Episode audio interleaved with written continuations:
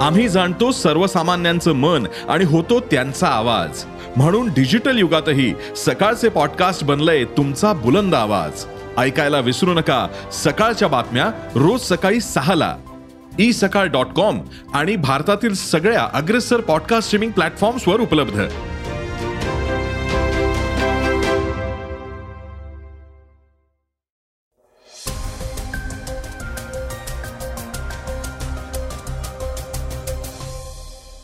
नमस्कार. मी गौरी कुबेर.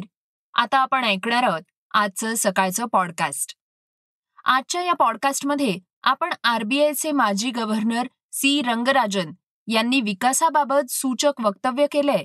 ते काय म्हणालेत हे ऐकणार आहोत. त्याचबरोबर ऐकूयात परळमध्ये भारतातला सगळ्यात उंच एकशे दहा मजली टॉवर उभारण्यात येणार आहे. कोरोनाबरोबरच बर्ड फ्लूचा संसर्ग देखील वाढतोय.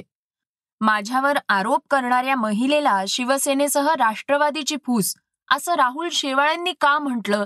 हेही आपण आज ऐकणार आहोत चर्चेच्या बातमीमधून. चला तर मग सुरुवात करूयात आजच्या सकाळच्या पॉडकास्टला. श्रोत्यांनो मुंबईतल्या परळमध्ये भारतातली सर्वात उंच इमारत बांधली जाणार आहे. ब्रिटनमधल्या एका कंपनीनं याबाबतची नुकतीच घोषणा केली आहे या टॉवरमध्ये एकशे दहा मजले असणार. आहेत ब्रिटनमधल्या एस आर ए एम आणि एम आर ए एम या ग्रुपनं या टॉवरची घोषणा केली आहे. कंपनीनं प्रख्यात वास्तुविशारद व्यंकट पिल्लई यांना या आलिशान प्रकल्पाची रचना करण्यासाठी नियुक्त केलंय. भारतातल्या या सगळ्यात उंच इमारतीमध्ये कार्यालय दुकान मॉल हॉटेल्स पन्नास बेड्स असलेलं हॉस्पिटल मनोरंजन केंद्र service apartment gym swimming pool पन्नास सीटर चित्रपटगृह असणार आहे. त्यामुळं नागरिकांना या सगळ्या सुविधांचा एकाच ठिकाणी लाभ घेता येणार असल्यानं या टॉवर बद्दल उत्सुकता दिसून येते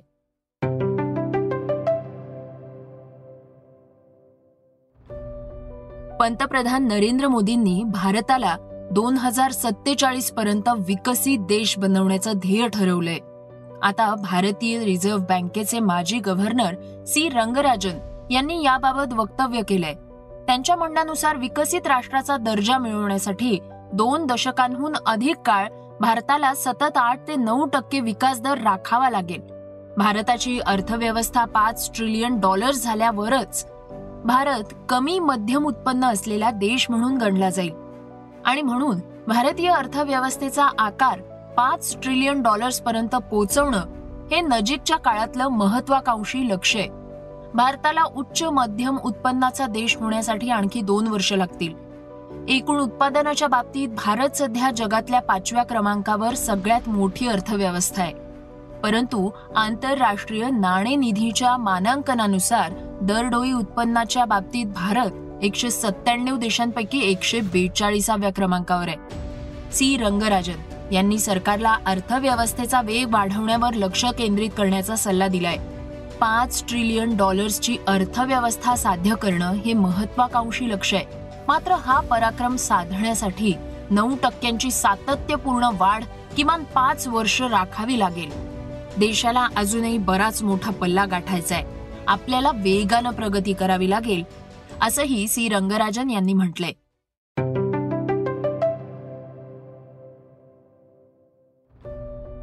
कोरोनाची रुग्णसंख्या पुन्हा वाढत असल्यानं संपूर्ण जगभरात चिंता व्यक्त केली जाते त्यातच आता बर्ड फ्लूची भर पडलीय.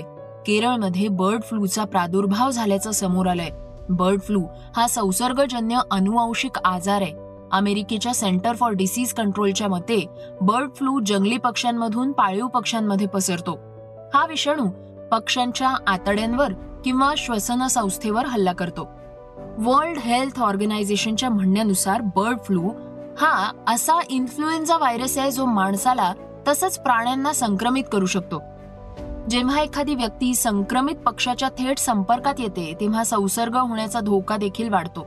संसर्ग रोखण्यासाठी केरळच्या राज्य शासनानं कोंबडी आणि बदकं मारण्याचा आदेश दिलाय. आतापर्यंत सहा हजारहून अधिक पक्षी मारले आहेत. याआधी बर्ड फ्लूचा संसर्ग वाढला होता त्यावेळी अनेक राज्यात मांस खरेदी विक्रीवर निर्बंध घालण्यात आले होते. सध्या बर्ड फ्लू हा केरळपर्यंत सीमित आहे. तरीही शासनानं सगळ्या राज्यांना खबरदारी घेण्याचं आवाहन केलंय.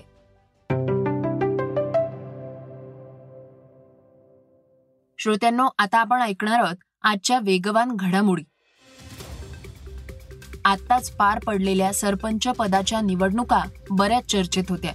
जिंकलेल्या उमेदवाराचं सगळीकडे कौतुक होत होतं हे आपण पाहिलंय. पण आता हरलेल्या उमेदवाराला मोठा निधी देऊन सन्मान करण्याची घटना समोर आली आहे. हिस्सार मधल्या सुभाष नांबरदार हे सरपंच पदाच्या निवडणुकीत एकशे सत्तावन्न मतांनी पराभूत झाले आहेत. योग्य वेळी योग्य भूमिका घेऊन गावातल्या एकोपा वाढीसाठी आणि गावाच्या भल्यासाठी सुभाष यांनी प्रयत्न केले आहेत. त्यांची जाण ठेवत गावकऱ्यांनी एकतीस लाख एकतीस हजार इतकी रक्कम त्यांच्याकडे सुपूर्द करत सुभाष यांचा गावकऱ्यांनी सन्मान केल्याचं सांगितलं जात आहे वन्य प्राणी आणि माणूस हा संघर्ष आपल्याला अनेकदा दिसून येतो. असाच एक प्रकार जुन्नरमध्ये दिसून आलाय. शहरातील लोकवस्तीच्या भागात भर दिवसा बिबट्या दिसत असल्यानं नागरिकांमध्ये भीतीचं वातावरण निर्माण झालं होतं. त्यामुळे वन विभागानं या बिबट्यांना जेरबंद करण्याचा प्रयत्न सुरू केला होता. आता या प्रयत्नांना यश आलंय. याआधीही तीन बिबट्यांना तर आता एका बिबट्याला वन विभागानं जेरबंद केलंय. टीव्ही अभिनेत्री तुनिशा शर्मानं आत्महत्या केल्यानं एकच खळबळ उडालीय. अवघ्या वीस वर्षाच्या तुनिशानं आत्महत्या का केली असा प्रश्न सगळ्यांना पडलाय. तिचा सहकलाकार शिझान विरुद्ध तुनिशाच्या आईनं तक्रार केल्यानं शिझान खानला पोलिसांनी अटक केली आहे शिझान बरोबर ती रिलेशनशिपमध्ये होती. आणि त्यांचं ब्रेकअपही झाल्याचं म्हटलं जात आहे. आता शिझान खानला चार दिवसांची पोलीस कोठडी झाली आहे. पोलिसांच्या पुढील तपासात तुनिशाच्या आत्महत्येचं नेमकं कारण काय आहे हे लवकरच समजेल अशी आशा तिचे चाहते करतायत. रविचंद्रन अश्विनची गणना जगातल्या सर्वोत्तम खेळाडूंमध्ये केली जाते. आता त्यानं स्वतःची ओळख कसोटी क्रिकेटमध्ये अष्टपैलू खेळाडू म्हणून निर्माण केली आहे. कसोटी सामन्यात बांगलादेशनं भारतासमोर एकशे पंचेचाळीस धावांचं आव्हान ठेवलं होतं. चौऱ्याहत्तर धावांवर सात विकेट गेल्यानं भारताचा संघ अडचणीत सापडला होता. मात्र नवव्या क्रमांकावर येत अश्विननं बेचाळीस धावांची नाबाद खेळी केली. अश्विन नवव्या किंवा त्या खालच्या क्रमांकावर फलंदाजी करताना सर्वाधिक धावा करणारा खेळाडू बनलाय. त्याच्यापूर्वी एकोणीसशे अठ्ठ्याऐंशी मध्ये वेस्ट इंडिजच्या विन्स्टन बेंजामिननं पाकिस्तान विरुद्ध चाळीस धावा केल्या होत्या. आता अश्विननं हा चौतीस वर्ष जुना विक्रम मोडीत काढलाय. श्रोत्यांनो आता ऐकूयात आजची चर्चेतली बातमी. राहुल शेवाळेंवर एका महिलेनं लैंगिक अत्याचार आणि मानसिक छळाचा आरोप केला होता. या आरोपांवर स्पष्टीकरण देण्यासाठी राहुल शेवाळेंनी पत्रकार परिषद घेतली आहे त्यात त्यांनी ठाकरे गटावर आरोप केलाय. ऐकूया ते काय म्हणाले या संपूर्ण प्रकरणाच्या मागे आणि आता अत्यंत धक्कादायक माहिती येते की युवासेना प्रमुखच स्वतः या प्रकरणाच्या मागे आणि वारंवार ज्या ज्यावेळी मी शिवसेनेच्या विरुद्ध शिवसेना जी आता नवीन शिवसेना उभाट आहे त्याच्या विरुद्ध ज्या ज्यावेळी मी बोलेल त्या त्यावेळी हे प्रकरण काढण्यात येतं आणि नंतर पुन्हा शांत करण्यात येतं. मी खात्री त्या सांगतो की दाऊद गँग बरोबर सोबत आहे. या दोघांबरोबर ती जे संबंध आहे ह्या दोघांना ती परिचित आहेत.